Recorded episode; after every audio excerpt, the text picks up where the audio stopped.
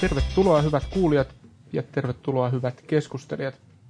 Minun nimeni on Kari Haakana, olen tietokonelehden toimituspäällikkö ja tämä on järjestyksessään kaikkien aikojen toinen tietokonelehden ICT-paneeli. Tänään käsittelemme P2P, P2P, vertaisverkko toimintaa ja sen vaikutuksia. Kanssani on keskustelemassa kolme tämän asian asiantuntijaa, jotka esittelen teille nyt lyhyesti teille ja toisilleen. Ensimmäisenä Jessi Frey, joka toimii projektipäällikkönä Sano VSOY-konserniin kuuluvassa Svelkomissa. Tervetuloa Jessi. Kiitos. Svelkomissa sä tutkit ja kehität digitaalisia sisältöpalveluja ja toimit siis projektipäällikkönä Velho-operaattorin musiikkikaupan suhteen ja lisäksi toimit myös velkra yhtyeen laulusolistina, kuten meillä humppaikäisillä sedillä on tapana sanoa. Kyllä. Mainiota. Ja tässä vaiheessa lienee korrektia kertoa, että Sanoma VSOY-konserniin kuuluu myös Sanoma Magazines Finland, joka kustantaa myös tietokonelehteen. Pieni mainos. Se ei ole mainos, tämä on eettinen lauselma. Toisena keskustelijana Herkko Hietanen Tervetuloa. Kiitos.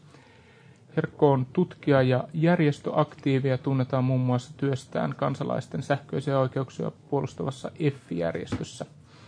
Ja sen lisäksi se toimittaa noin yhden syytetyn vai useammanko oikeusavustajana? Meillä on toista kymmentä.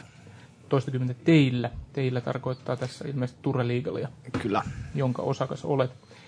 Ää, joka tapauksessa oikeusavustajana taannoissa Finreactor Turussa, jutussa, anteeksi, joka siis järjestettiin ja isottiin Turussa. Ja tässä jutussa muutamia Finreactor tiedostonjakopalvelun ylläpitäjiä syytettiin ja osa heistä myös tuomittiin tekijänoikeusrikkomuksista, jos muistan oikein. Kyllä näin kävi. Myös osa, osa heistä vapautettiin syytteistä.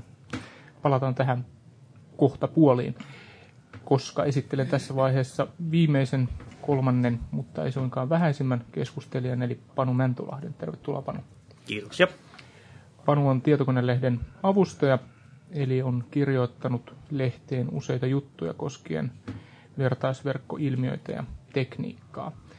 Ja jotta oltaisiin, kuten nykynuoriso sanoo, tutkalla asiasta, niin Panu, sä voisit kertoa meille hieman siitä, mistä vertaisverkkotekniikassa ja ilmiössä perustasolla on kysymys. Aloitetaan vaikka siitä tekniikasta. Mitä vertaisverkot ovat, mitä niiden avulla tehdään? No niin. Eli vertaisverkollahan tarkoitetaan järjestelmää, jossa joukko tietokoneiden käyttäjiä pystyvät vaihtamaan keskenään informaatiota. Ja oleellinen erot vertaisverkon ja muiden verkkojen välillä oikeastaan on se konsepti. Eli perinteisesti verkossa on aina jonkunlainen keskussolmu, johon käyttäjät ovat yhteydessä ja jonka kanssa informaatiota vaihdetaan.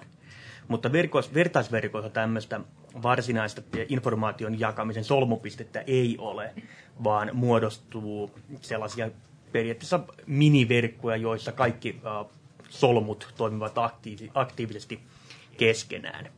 Ja merkittävää tästä ilmiöstä tekee juurikin se, että tämmöiset verkot on helposti hyvin suuria, niin se liikkuu informaatio erittäin tehokkaasti. Ja koska ne ei ole kovin keskitettyjä, niin niiden kontrollointi ja seuranta on myöskin vähintäänkin haastavaa. Ja vertaisverkkoihin teknisesti tai tähän liittyy, jos me sitä jotenkin avataan käytännön tasolla, niin kun vertaisverkosta imuroidaan jokin iso klöntti, puhutaan nyt esimerkiksi vaikkapa elokuvasta, jonka tekijä on sen sinne laillisesti pannut, koska emme tietenkään kehota ketään rikolliseen tai, tai tuota, sopimattomaan toimintaan. Esimerkiksi Star Trek-elokuvahan levitettiin pitkälti torrent-verkon avulla. Kun se elokuva sinne pannaan, niin mitä tapahtuu? Kuka panee ja minne ja mitä sitten? Mm, joo, ihan hyvä kysymys. Ja tota, teknisesti ottaen rattoi vastaus siitä, että kuka tekee mitä, riippuu käytettävästä vertaisverkon tekniikasta. No jos Eli, katsotaan nyt tässä vaiheessa esimerkiksi torrent-verkkoa. Joo. Torrent-verkko toimii sillä tavalla, että tai siitäkin on valitettavasti nykyään useita eri versioita, jotenka keskitytään tähän yleiseen toimintaperiaatteeseen. Toimii sillä tavalla, että yksittäisille palvelimelle kootaan informaatio siitä, missä informaatiota on, eli metatietoa. Ja tämän jälkeen informaatiossa kiinnostuneet tahot ottavat, hankkivat tämän metatiedon itsellensä ja tämän jälkeen vaihtavat keskenään informaatiota.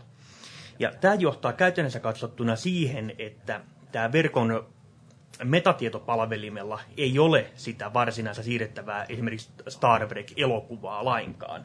Sillä on vain tieto siitä, että missä, sitä, missä, sitä, missä se elokuva majailee. Eli tämä keskitetty palvelin ei oikeastaan osallistu suoranaisesti sen tiedon siirtämiseen millään tavalla, mutta se on eräänlainen koordinaattori, joka ohjaa muita sen tiedon jakamiseen. No Panu, kun puhutaan ö, vertaisverkosta ja varsinkin katsotaan esimerkiksi tätä juttua, jota Turussa käsiteltiin, niin siinähän kuitenkin etsittiin ja, ja siinä pyrittiin tuomitsemaan ihmisiä, jotka oli ylläpitäjän roolissa. Jos tämä verkko on, niin kuin sä sanot, hajautettu, niin mitä roolia tai mitä erityistä roolia tällä ylläpitäjällä esimerkiksi tämmöisessä tapauksessa on? Mm, ylläpitäjän rooli on periaatteessa se, että ilman tätä ylläpidettyä keskuspalvelinta toisen sukupolven vertaisverkoissa ei voida tehdä tiedostonjakoa. Eli eh, kun se palvelin poistuu verkosta, niin sen jälkeen sen verkon muut jäsenet on pimeässä metsässä ilman taskulampua ja ihmettelee, että mitä nyt tehdään. Ei sitä enää mitään tiedostoa kopioida. Ja ilmeisesti tämä on juurikin se syy, mitä varten tuossa käyttiin tarkemmin, tai käräjiä käytiin ja saatiin sitten osa ylläpitäjistä tuomittuakin. Tosin tulevaisuuden tekniikoissa myös tämän keskitetyn palvelimen rooli hajautuu yhä enemmän käyttäjille, jolloin enää semmoista teknistä solmukohtaa, single point of failure, ei enää verkon kannalta ole olemassakaan. No, tämä ilmiö puhuttaa nyt erityisesti koska viihdealan yhtiöt, levy- ja elokuvayhtiöt ehkä etunenässä on aktivoituneet tämän asian tiimoilta ja näiden verkkojen tiimoilta maailmassa. Ja myöskin Suomessa, jossa siis Turussa istuttiin oikeutta tämän FinReactor-nimisen vertaisverkkopalvelun tiimoilta. Voisitko Herkko Hietanen hieman avata sitä, mistä tässä jutussa oli kyse ja millaisia nämä annetut päätökset oli? Joo, eli Turussa oli käsiteltävänä ää, syyskuun lopussa, syyskuun alussa tapaus, jossa 32 Finreactor-palvelimen ylläpitäjää oli syytettynä tekijänoikeusrikoksesta. Ja syyttäjä haki tuomiota heidän toiminnastaan, jossa he syytteen mukaan olivat valmistaneet kappaleita ja saattaneet tiedostoja yleisön saataville yhdessä FinReactor-käyttäjien kanssa. Eli tämä oli niin sanottu tuo ylläpitäjän vastuuta, jota, jota syyttäjä haki sitten näistä tekijänoikeusloukkauksista. Käytännössä tällaisen vastuun, vastuun tuomitseminen niin on ää, oikeuskäytännössä harvinaista oikeastaan Suomessa tällaista samanlaista tapausta ei ole käsitelty. Ja erityisen haastavaksi se tekee tämän, nimenomaan tämän vertaisverkon, tai BitTorrent-verkon hajautettu luonne ja se niin, että näillä palvelimilla ei ollut yhtään tällaista sisältötiedostoa, eli sie, siellä ei majailut yhtään tekijänoikeutta loukkaavaa tiedostoa, vaan siellä oli tällaisia torrent-kuvaustiedostoja, jota sitten eivät nämä ää, ylläpitäjät, vaan nimenomaan käyttäjät siellä ää, jakoivat ja käyttäjät sinne ää, laittoivat jakeluun. Kolmannes näistä ylläpitäjistä vapautettiin ää, käräjäoikeuden päätöksellä. Ja ää, tällä hetkellä tällä hetkellä tämä juttu on sikäli avoin, että tämä ei ole lainvoimainen tämä päätös, vaan todennäköisesti tästä valitetaan hovioikeuteen ja, ja sitten pidän sitä myös erittäin todennäköisenä, että tämä juttu jossain vaiheessa päätyy korkeimpaan oikeuteen, jossa sitten vasta saadaan lopullinen päätös tälle asialle. Mutta eikö ollut niin, että tässä tapauksessa tätä, tätä juttua käsiteltiin tämän vanhan tekijänoikeuden, tekijänoikeuslain mukaisesti? Kyllä, kyllä. Tämä juttu juontaa juurensa 2004 syksyyn, jolloin poliisi aloitti tutkinnan. Poliisi oli saanut käyttäjätunnuksen oikeudenomistajilta ja kahden kuukauden ajan käytti Finreactor-verkkoa, teki siellä tutkimuksia, kuvasi käyttä, muiden käyttäjien toimintaa, keräsi todistusaineistoa, jonka jälkeen sitten poliisi koska poliisi ei ollut itse ladannut sieltä mitään, niin ylläpitäjät sitten potkasivat poliisin pois ja en tiedä hermostuivatko poliisit siitä vai saivatko he sitten tutkinnansa päätökseen, ja, mutta kahden päivän jälkeen siitä niin Finreactor ylläpitäjien ja käyttäjien luokse tehtiin kuuden aikaa aamulla ratsioita, jossa takavarikoitiin tietokoneita, muutama ylläpitäjä pidätettiin ja Hollannissa majailut keskuspalvelin myöskin takavarikoitiin ja tämä oli siis Finreactor äh, vertaisverkon loppu. Tähän liittyy sikäli hauska, tai en tiedä hauska, mutta, mutta jossakin määrin kuvaava anekdootti sikäli, että, että kun nämä ratsiat tehtiin, niin tuota, se ratsioiden vaikutus näkyy itse asiassa koko Suomen internetliikenteessä sikäli, että, että tuota, tuota, tuota, äm, mitenkäs tämä menikään tämä aikaikkuna. Joka tapauksessa maanantai-iltana verkossa mitattiin noin liikennettä menevän noin 9 gigabitin sekuntivauhdilla. Tiistai-iltana jäätiin alle 8 gigaa ja keskiviikkona mentiin vielä siitäkin, siitäkin alaspäin. Muistaakseni ratsiat tehtiin nimenomaan maanantaina. Panu. Kari, tähän uutiseen tietysti täytyy varmaan huomauttaa, että korrelaatio ja kausaliteetti on kaksi eri asiaa. Se on, totta, vaikka... se on totta, että ne on eri, eri asioita, mutta, mutta ainakin fysiksin mukaan missään vaiheessa ikään kuin mitatun historian aikana normaali vaihteluun ei osu tällaista kuoppaa. Eli kyllä tämä ainakin mun käsitykseni mukaan jossakin määrin, jossakin määrin tuota, kertoo siitä, että miten, miten tuota, ainakin yleisestä toiminnasta tai, tai sanotaanko nyt kapasiteetiltaan merkittävästä toiminnasta on kysymys. Mutta tota, mut, mut, mennään, mennään eteenpäin. Eli kolmas keskustelija Jessi Frey. Millaisia tunteita tämä, tämä tuota, vertaisverkkotoiminta toiminta herättää sussa, joka, kun sun roolissa kuitenkin on myydä digitaalista sisältöä musiikkikauppiana, tai ikään kuin sä vastaat sen toiminnasta, ja sitten toisaalta sä ootkin, oot myös muusikko, joka, joka tuottaa tätä sisältöä. Mm. No mun mielestä itse asiassa tämä on, on aika niin kuin laaja ja monimutkainen kysymys. Mun mielestä se ei ole ollenkaan yhtään niin yksilitteinen, että, että esimerkiksi niin kuin Finreaktorin tyyppiset niin kuin palvelun pyörittäjät olisi oikeassa tai väärässä, vaan mun mielestä oikeastaan niin kuin tavallaan semmoiset niin kuin tekniset ympäristöt ja mahdollisuudet on, sanotaan näin, että mun mielestä se on ollut hirveän mielenkiintoista, että, että tavallaan että ihmiset on itse ruvenneet käyttämään tällaisia palveluita, ja niitä ei oikeastaan ollut missään muualla tarjolla aikaisemmin, missä olisi laillisesti voinut tämmöistä musiikkia ostaa. Ja, tota, ja oikeastaan nämäkin ensimmäiset palvelut, niin kuin Velhon musiikin tyyppiset download-kaupat, on aika, sanotaan, on tämmöisiä niin kuin versio 1.0 vielä siitä, että millä tavalla digitaalisesti musiikkia voisi niin kuin jakaa ja kuluttaa. Oikeastaan niin kuin muusikon kannalta tietysti niin kuin se ongelma tulee sitten siinä, että koska ne ei ole, se systeemi ei perustu semmoiseen asiaan, millä tavalla sitten niin kuin muusikko voisi olla osa sitä ketjua, niin se menee, niin kuin, se menee vähän niin kuin silleen kulman takaa ohi. Eli mun mielestä niin kuin tavallaan se tyyli, millä, niin, millä musiikkia tällä hetkellä digitaalisesti voi laillisesti ostaa, niin perustuu hirveän paljon siihen menneeseen maailmaan fyysisiin tuotteisiin, siihen, että musiikkia omistetaan, ostetaan siitä oma kappale ja sen jälkeen se on niin kuin olemassa yhden tai kaksi kertaa tai mitä viisi kertaa kopioita tehdään. Mutta toisaalta oikeastaan sähköisessä maailmassa kyse ei ole ollenkaan enää siitä, että sä omistat jonkun tietyn kappaleen, vaan kyse on mun mielestä enemmänkin käyttöoikeudesta. Ja tämä on semmoinen keskustelu, jota paljon nyt niin kuin musiikkipuolella on ruvettu herättelemään ja millä tavalla ne, se järjestelmä pystyttäisiin rakentamaan sellaiseksi, että, että ihmiset ostaa käyttöoikeuden ja sen jälkeen ne vapaasti käyttää kaikkea sitä, mitä siellä on.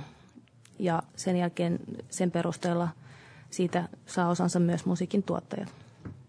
Herkko, sulla näytti mun mielestä olevan joku huomio tähän liittyen ainakin. Sä näytit yhtä aikaa sekä tuskaiselta että kirjoitit jotakin ylös. Ei, tässä oli siihen edelliseen tuskanen ja väsy, väsynyt olo on siinä, että mä oon istunut koko päivän oikeudessa, oikeudessa puolustamassa yhtä tällaista Finraktorin käyttäjää. Se, mitä sä sanoit tuohon liikenteen romahtamiseen, niin jossakin on arvioitu, niin että suurin osa internetin liikenteestä on vertaisverkkoliikennettä. Ja tulipa tässä mieleen niin, että Sano, Sanoma-konsernissa on myöskin velho laajakaista, joka, joka oikeastaan elää tällaisesta vertaisverkkoliikenteestä. Ja ihmiset ostaisi laajakaista, laajakaista ellei, ellei sieltä olisi jotain sisältöä saatavissa ja se sisältö ei ole tästä Jessin 1.0 kaupasta, vaan yleensä vertaisverkoista. Eli oletko se sysäämässä tässä nyt ikään kuin vastuuta tästä vertaisverkkotoiminnasta operaattoreille? Ei, mutta mä sanon niin, että se on toiminta, joka hyödyttää myöskin operaattoreita. Ja mä sanon, että uskoisin niin, että tämä, mitä Jessi sanoi siitä, niin että ihmiset, ihmiset olisivat valmiita maksamaan siitä niin, että, että ne sais koko katalogin, koko olemassa olevan musiikin saatavillensa. Ja todennäköisesti se sopu pitäisi hakea oikeudenomistajien ja verkko-operaattoreiden, internetoperaattoreiden välille, jolloin, jolloin se niin onnistuisi. Tämmöinen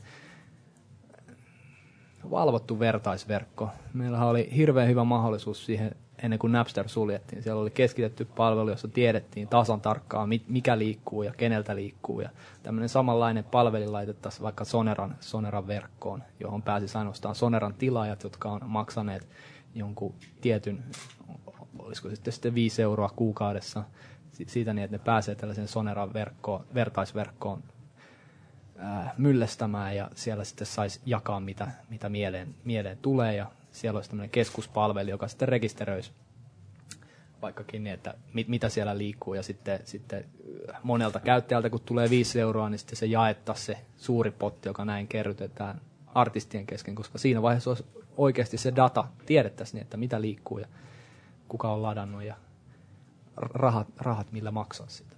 No Jessi, miltä, mm. miltä tämä kuulostaa? Olisiko tämän tyyppinen liiketoiminta järkevää artistin kannalta, olisiko se järkevää levyyhtiöiden kannalta? Joo, ja siis mähän en tietenkään voi millään tavalla puhua levyyhtiön puolesta, koska tämäkin on semmoinen asia, että artistinahan mä ainoastaan omistan tekemäni biisit, mutta äänitteet omistaa levyyhtiö. Eli siinä mielessä se, se, sekin niin kuin menee vähän ristiin. Että help, niin, että helposti tavallaan ajatellaan, että, että iso paha teosto ja, ja niin kuin tavallaan, että musiikin tekijät tai mitä tahansa, niin kuin tästä, tästä on mun mielestä hirveän paljon hirveän polveilevaa keskustelua, joka ei välttämättä sitten aina me ihan oikein. Mutta mun mielestä oikeastaan nimenomaan tämän tyyppisiä palveluita pitäisi ja tämän tyyppisiin niin kuin ajatteluun pitäisikin kehittää ja kehitetäänkin näitä musiikkituotteita. Sanotaan, että ei ehkä vertaisverkkoon perustuvia äm, palveluita niinkään ole tiedossa, mutta tämmöisiin striimauspalveluihin perustuvia.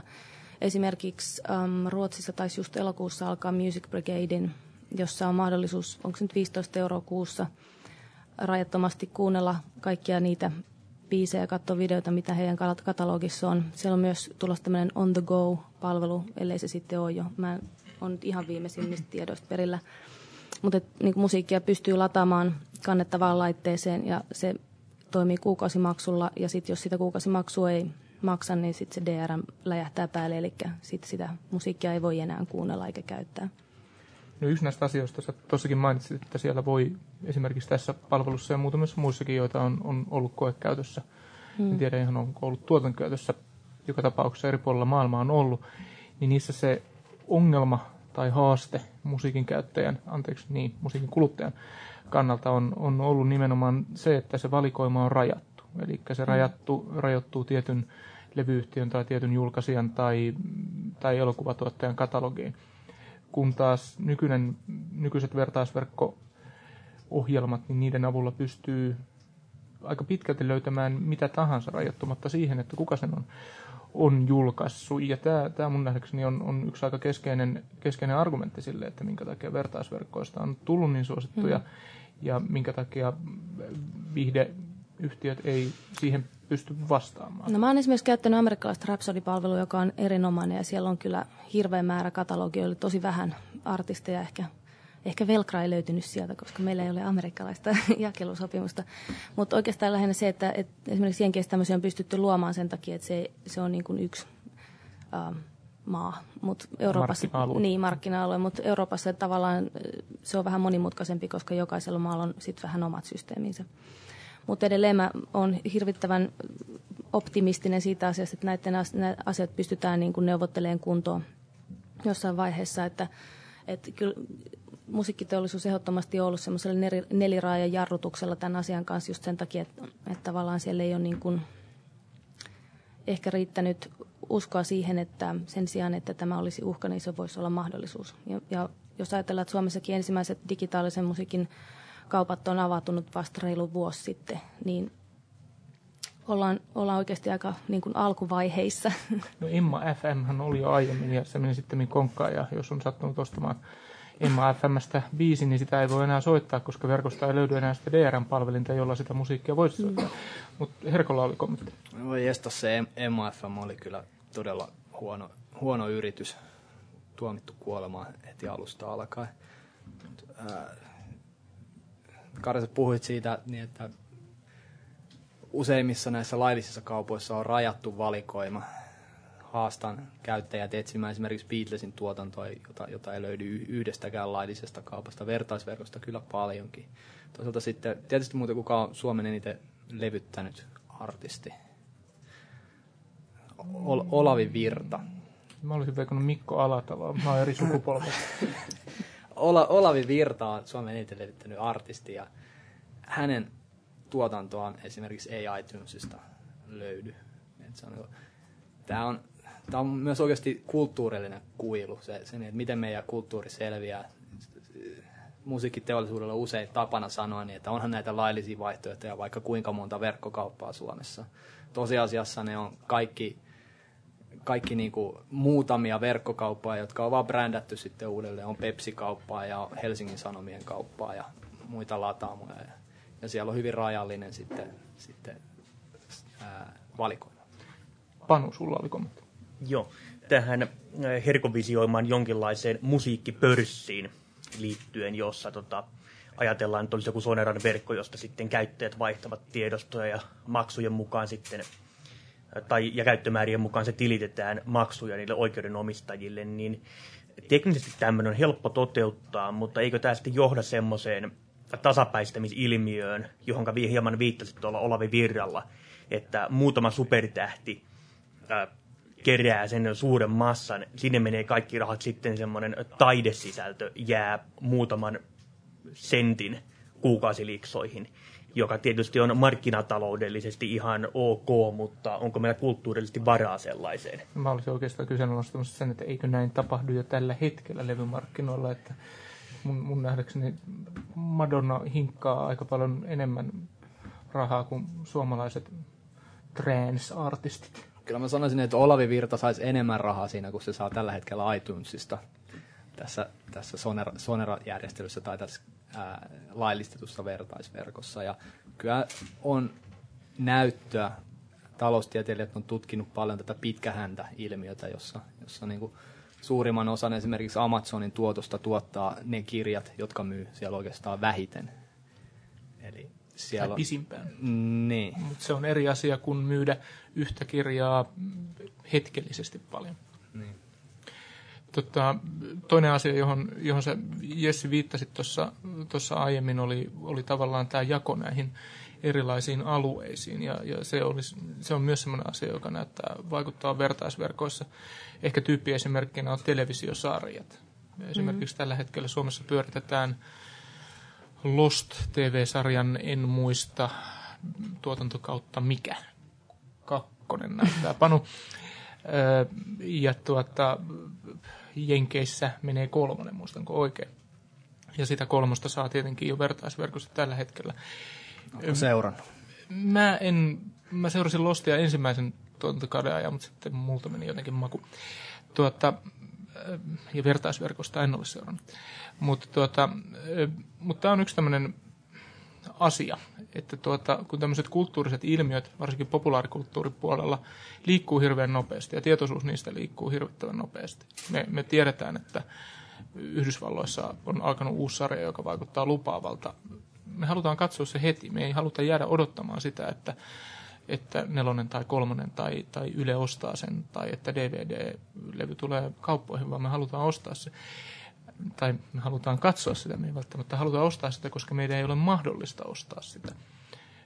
Pitäisikö viihdeyhtiöiden tai, tai niiden julkaisijoiden ottaa tästä jotenkin opikseen, ja miten ne vois ottaa siitä opikseen? Eikö tämä tuhoa hyvin pitkälti näiden viihdeyhtiöiden ja esimerkiksi televisioyhtiöiden bisneksen tai siihen, sen bisnesmallin, johon, johon ne on tottuneet? Yes. Ehkä, ehkä. Mun on hirveän vaikea tähän oikeastaan nyt suoraan takointi. Mun mielestä oikeastaan, jos me puhutaan taas, ehkä mä vedän tämän sitten mieluummin tuonne vähän yleisemmälle tasolle, mun mielestä se, että tavallaan niin kuin helposti tällaisissa, tai niin kuin vertaisverkkokeskustelussakin on silleen, että kun sieltä saa kaikkea, niin sinne vaan sitten kaikki ja sitten vaan mennään näin. Ja unohdetaan oikeastaan nimenomaan se paketoijienkin tärkeys tai rooli ja niin kuin taito, mitä heillä on. Että mistä se, mistä se niin kuin losti löytää Suomeen ja mistä, millä tavalla niin kuin ihmiset lähtee sitä, siitä kiinnostumaan ja muuta. Että tavallaan mun mielestä niin kuin, sitä staffia tuolla on vaikka kuinka paljon ja silti joka tapauksessa niin kuin ihmiset mielellään kuluttaa sit niitä tuotteita, jotka on ää, niin sanotusti löytänyt tiensä heidän eteensä tavalla tai toisella. Eli tarkoitatko sitä, että, että tuota, esimerkiksi ilman televisiokanavia näitä tämän tyyppisiä sarjoja ei, ei tuotettaisi tai tämän tyyppiset sarjat ei, ei sitten löytäisi katsojaa? Niin mä luulen, että suomalaiset TV-katsojat ei välttämättä olisi kiinnostuneita Lostin kolmannesta tuotantokaudesta, jos ei se olisi näkynyt meillä TV:ssä se ensimmäinen.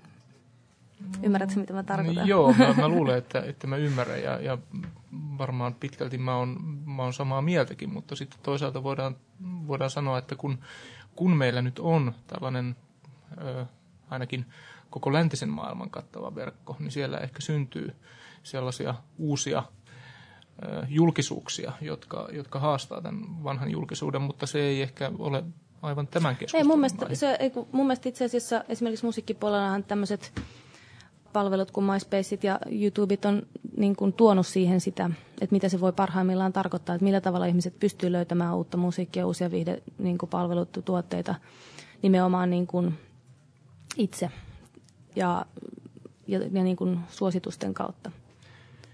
Panulla näyttää olevan jonkinlainen kansantaloudellinen malli tähän asiaan liittyen.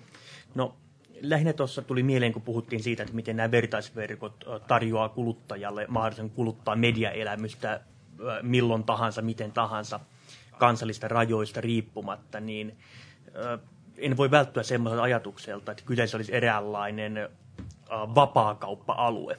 Mm. Että enää yritykset eivät voi jakaa markkinoita markkina-alueisiin esimerkiksi DVD-aluekoodeilla ja tuoda tuotteita askel kerrallaan sinne tänne, vaan vertaisverkko poistaa tämän markkina-alueen ja, jaon, jolloin kuluttajat voi oikeastaan toimia samalla tavalla kuin globaalitalouden yritykset. Et jos nyt tällä hetkellä Suomi yrittäisi laittaa tullimuuria pystyyn, niin Brysselissä oltaisiin samantin hyvin kiukkuiset. Ei käy.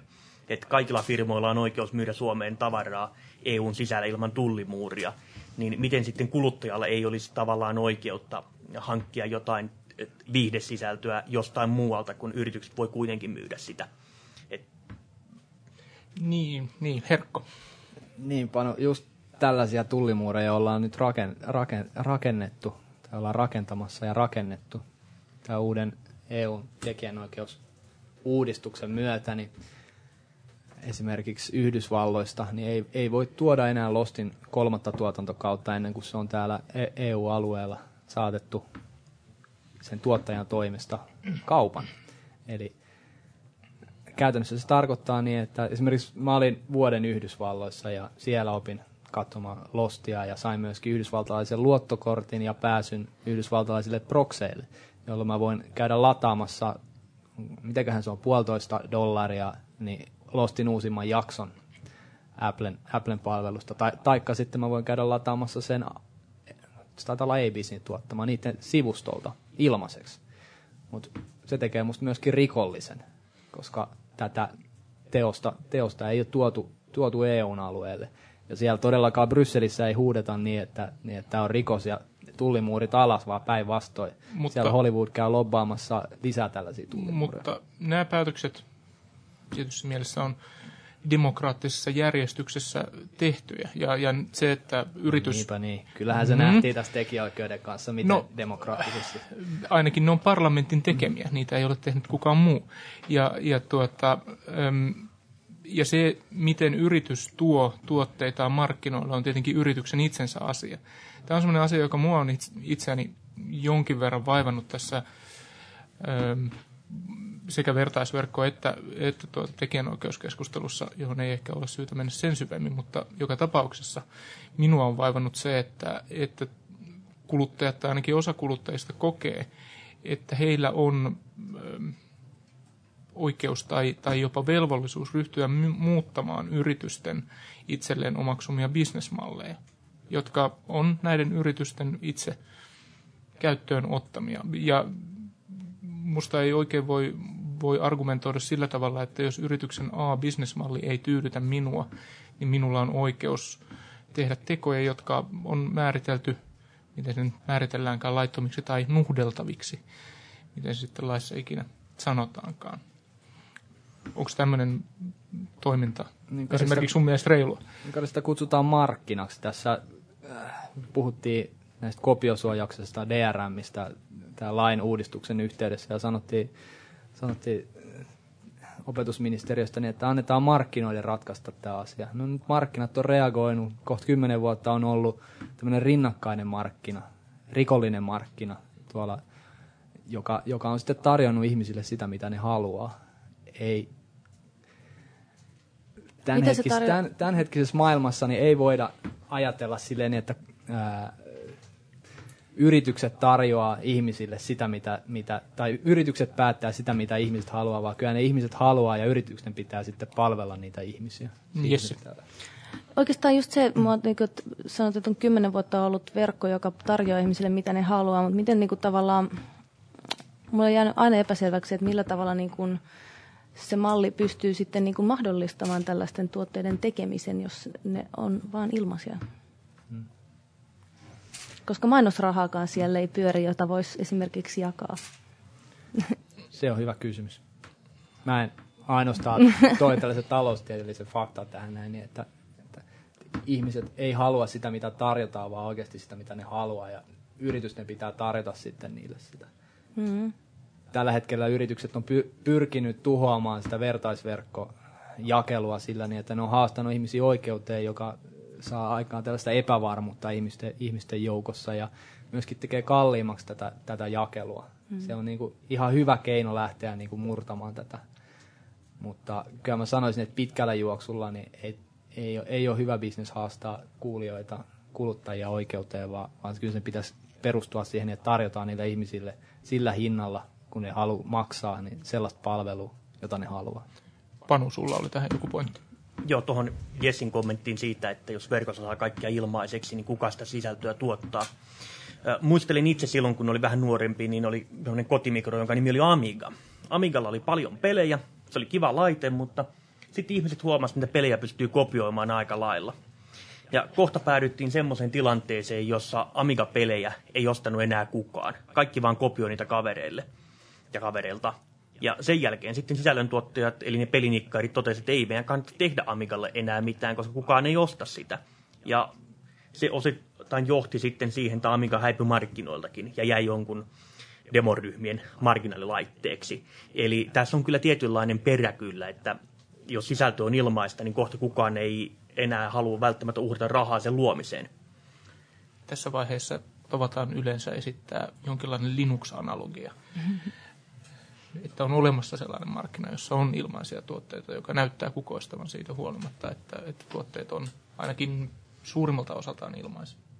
Sillä on varmasti oma paikkansa, mutta kyllä mun mielestä yksinoikeudet ja niin kuin rajoittaminen ja tällaisia bisnesmallien ehkä suojeleminenkin niin on paikallaan, jotta pystytään tämmöinen ammattimainen sisällöntuotanto varmistamaan. Mutta, mutta jos markkinat vaatii jotain muuta, niin silloin mun mielestä tuottajien pitää vastata siihen kutsuun. Yes. Joo, ja sen takia mä oikeastaan niin kuin nimenomaan velhomusiikinkin yhteydessä nimenomaan tutkin ja uskon myöskin tähän tulevaisuuden malliin siitä, että ostetaan käyttöomistus sen sijaan, että ostetaan niin kuin tuote, joka niin kuin, mun mielestä tällaisessa bittimaailmassa se on vähän hassua, että ostan 5 megabittiä, jonka voi kopioida x kertaa, vaan mun mielestä nimenomaan se, että, sen ympäristön luonne on semmoinen, että se on aika liikkuva ja siellä mennään niin kuin, kokeillaan sitä, tätä ja tota. Ja mun mielestä niin kuin esimerkiksi pienet levyyhtiöt, itsenäiset itsenäiset, sanotaan muusikot, jotka myöskin julkaisevat omia levyjä, niin sieltä sieltä löytyy aika mielenkiintoisia konsepteja, millä tavalla ne sitten, esimerkiksi Mokoma-yhtiö, tai Mokoman yhtiö Sakara on, on monella tapaa sitten näitä asioita niin kuin lähtenyt aika luovasti ratkomaan. Esimerkiksi, että heidän tarjoamansa musiikki on MP3-muodossa sähköisessä kaupassa, mutta se on siellä ja se tulee sinne ajoissa ja se löytyy sieltä niin kuin kaikki. Sitten ne usein tarjoaa biisejä kuultavaksi tai ilmaiseksi maistiaiseksi yhden tai noin omilla nettisivuillaan. Ja sitten esimerkiksi niillä on nyt semmoinen touhu menossa, että keikoilla jokainen keikka nauhoitetaan ja jokainen ihminen, joka on nostanut lipun, täyshintaisen lipun keikalle, sille postitetaan myöhemmin kotiin sitten tämä live-keikka ja tämän tyyppisiä asioita. Eli niin kun, mä, edelleen, mä oon edelleen sitä mieltä, samaa mieltä, että tässä on niin kaikilla, kaikilla on mahdollisuus – voittaa näitä asioita pistää, niin pystytään kehittämään. Mutta ollaan todellakin tässä 1.0-versiossa vielä näiden sähköisten tuotteiden kanssa, ja tämä on niin kuin hirveän monen asian omistajan. Se, mitä artisti esimerkiksi haluaisi tai kokisi hyödyttäväksi, ei välttämättä ole sama asia, mitä, mitä levyyhtiöt tai, tai muut vastaavat, tai, tai ylipäätään, että siellä on niin kuin hirveä kasa ihmisiä takana, ja se on niin kuin hirvittävän monimutkainen ja fragmentoitunut se ö, jengi, joka sitten loppupeleissä sen niin kuin äänitteen takana on. Ja se vaatii aika paljon työtä niin kuin joka suunnasta. Et, et mun mielestä just se, että et tosiaan niin kun, esimerkiksi musiikki niin tässä, tai tässä vertaisverkkoasiassa on mun mielestä sen takiakin ehkä tullut siihen kuumimmaksi perunaksi, että tällä hetkellä se on niin kuin pieni ja vaivattominta, että se on ollut semmoinen tiedosto, jota vielä niin kuin on näilläkin nopeuksilla niin kuin pystynyt nopeasti vaihtaa, mutta koko aika mennään nopeampi, niin sieltä tulee leffat ja kaikki muut vastaavat, että mä luulen, että se, se niin ilmiö laajenee sitten sinnekin puolella. Panu ja Herkko, mitä mieltä te olette tästä, tästä Jessin esittämästä ideasta, joka ei sinänsä saada olla Jessin keksintöä, vaan, vaan tuota, laajemmin olemassa oleva idea siitä, että, että biisi muuttuu, esimerkiksi biisi tai leffa tai TV-sarjan jakso, muuttuu omistettavasta asiasta ikään kuin vuokrattavaksi asiaksi. Että sen sijaan, että mä ostaisin kappaleen, niin mä vuokraan kappaleen käyttöoikeuden. Onko se ratkaisu tähän ongelmaan? Panu. No, tässä tietysti herää se kysymys siitä, että to, jos käyttäjälle vuokrataan jonkunlaista käyttöoikeutta, niin miten sitten se käyttäjä pystyy tosiasiallisesti kuluttamaan sitä vuokraamansa asiaa, että jos ajatellaan jotain DRM-järjestelmää, niin yhdellä napin painalluksella käyttäjä enää ei voi kuluttaa sitä. Ja se herättää kyllä tiettyjä epäilyksiä juurikin tämän mainitun MAFM-tapauksessa, että miten ihmiset haluaisivat, että onko ihmiset valmiita lähtemään tällaiseen. Toinen tekninen kysymys on tietysti se, että jos markkinoilla pääasiassa on sellaista resurssia, jota, tai vain tämmöistä vuokrattavaa vaihtoehtoa, eikä enää omaksi ostettavaa, niin onko se sitten enää semmoinen markkina, joka toimii, vai onko se semmoinen ylhäältä päin säädelty järjestelmä, että ota tai jätä. Saat vuokrata käyttöoikeuden, mutta jos ei kelpaa, niin jos sitten ilman. Yes. Mun mielestä toi on myös yleinen tavallaan äh, ilmiö, mikä näissä keskusteluissa tavallaan heti kun puhutaan digitaalisesta musiikista, niin oletetaan fyysisen tuotteen niin kuin välitöntä kuolemaa. Et mun mielestä äh, esimerkiksi kirjapuolella tai olen VSOlle tehnyt hommia, niin siellä se oli niin kuin suurikin puheenaihe hyvin pitkään, että jos me kehitetään sähköisiä palveluja, niin kuoleeko, kuoleeko fyysinen tuote. Ja mun mielestä tämä on semmoinen huoli, mikä levy, levy tai sanotaanko musiikkiteollisuudella on paljon. Jos me annamme pikkusormen pirulle, niin sen jälkeen meidän koko perusbisnes kuolee. Eli, ja niin kuin, kyllä ihmiset haluaa fyysisiä tuotteita ja, ja ihmiset haluaa olla faneja ja kerätä kaiken, mikä siihen hommaan liittyy myöskin niin kuin levyn ulkopuolella. Ne haluaa omistaa ne levyt. Ja tämä mun lempiesimerkki on se, että kaikki meistä varmaan pystyy niin kuin nimeämään ensimmäisen CD- tai vinyylilevyn, jonka ikinä ostanut, mutta mä en ainakaan vesi silmässä muistele ensimmäistä tiedostani, jonka velhan musiikkikaupasta latasin, että kyllä niin kuin tavallaan fyysisessä maailmassa fyysisilläkin tuotteilla on niin kuin arvonsa ja, ja, ja yleisönsä. Mutta eikö kun tässä... Tuota... Varmaan miettisit sitä Emma FMstä ensimmäisenä lataamassa vesi silmissä. niin ja sitä paitsi asiat kehittyy, kun meidän lapsemme sitten ryhtyvät musiikkia aktiivisemmin kuluttamaan, niin todennäköisesti käy niin, että he vesisilmässä muistelevat sitä ensimmäistä downloadaamaansa, kun se tietokonekin oli niin hidas. Herkko, oliko sulla tuohon? Joo, tuohon sun kysymykseen siitä, niin, että miten se vaikuttaa, niin että tulee tällaisia vuokrauspalveluita. Mä en näe sitä itse kovin hyvänä ideana. Mä en ostanut itse henkilökohtaisesti iPodia sen takia, niin että mä en tykkää, tykkää ideasta siitä niin, että mun musiikki olisi sidottu johonkin tiettyyn laitteeseen tai tiettyyn aikaan tai siihen, että jos mä vaihdan laitetta niin, tai tietokonetta, niin ne lakkaa toimimasta. Eihän ne lakkaa, jos sä käännät ne MP3 ja, tai sä voit polttaa ne CDlle tai niin, niin edelleen. Taikka heittelen kolme palloa kerralla ilmaan ja tanssin käsillä, niin se, se ei ole se juttu, vaan se oikeasti se, mistä se lisäarvo tällaisissa palveluissa, mistä kuluttajat maksaa, on se, niin, että ne saa uutta musiikkia ja ne saa musiikkia, joka ei viime viikolla kiinnostanut niitä, niin edelleenkin la- ladattua sieltä. Eli, eli jo, jos hylätään tämmöiset DRM ja vuokrauspalvelut siitä ja tarjotaan niille ihmisille jotain niin kuin uutta siellä koko ajan, vähän samalla kuin televisiossa. Televisiosta sä voit tallentaa nykyään lähes kaiken, mutta ei se, se ei ole se kiinnostava juttu, vaan aina se niin, että seuraavalla viikolla tulee uusi osa Lostia tai uutiset vaihtuu tai, tai sitten saa seurata Petteri, mikä se kaverin nimi on? Punakuono. No melkein, tämä podari, joka myi toissapäivänä. Jussila. Petteri Jussila, joka myy ternimaitokapseleita, niin tämä se uuden materiaalin tuottaminen, niin se saa ihmiset pysymään asiakkaana ja tuottaa niille lisäarvoa. Ei se niin, että niiden käyttöoikeutta rajoitetaan ja niiden MP3 lopettaa toimimisen jossain vaiheessa. Jessi. Eli oletko sitä mieltä, että musiikin pitäisi tulla mainosrahoitteiseksi? Ei, kyllä, kyllä ihmiset varmasti sellaisesta palvelusta maksaa, johon, johon tulee. Ihan samalla lailla kuin ihmiset maksaa tällä hetkellä TV-lupamaksua.